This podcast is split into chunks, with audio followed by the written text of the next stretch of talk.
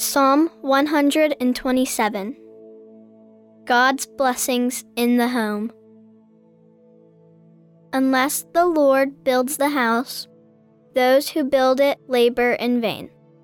Unless the Lord watches over the city, the watchman stays awake in vain. It is in vain that you rise up early and go late to rest, eating the bread of anxious toil for he gives to his beloved sleep. Behold, sons are a heritage from the Lord, the fruit of the womb a reward. Like arrows in the hand of a warrior are the sons of one's youth. Happy is the man who has his quiver full of them.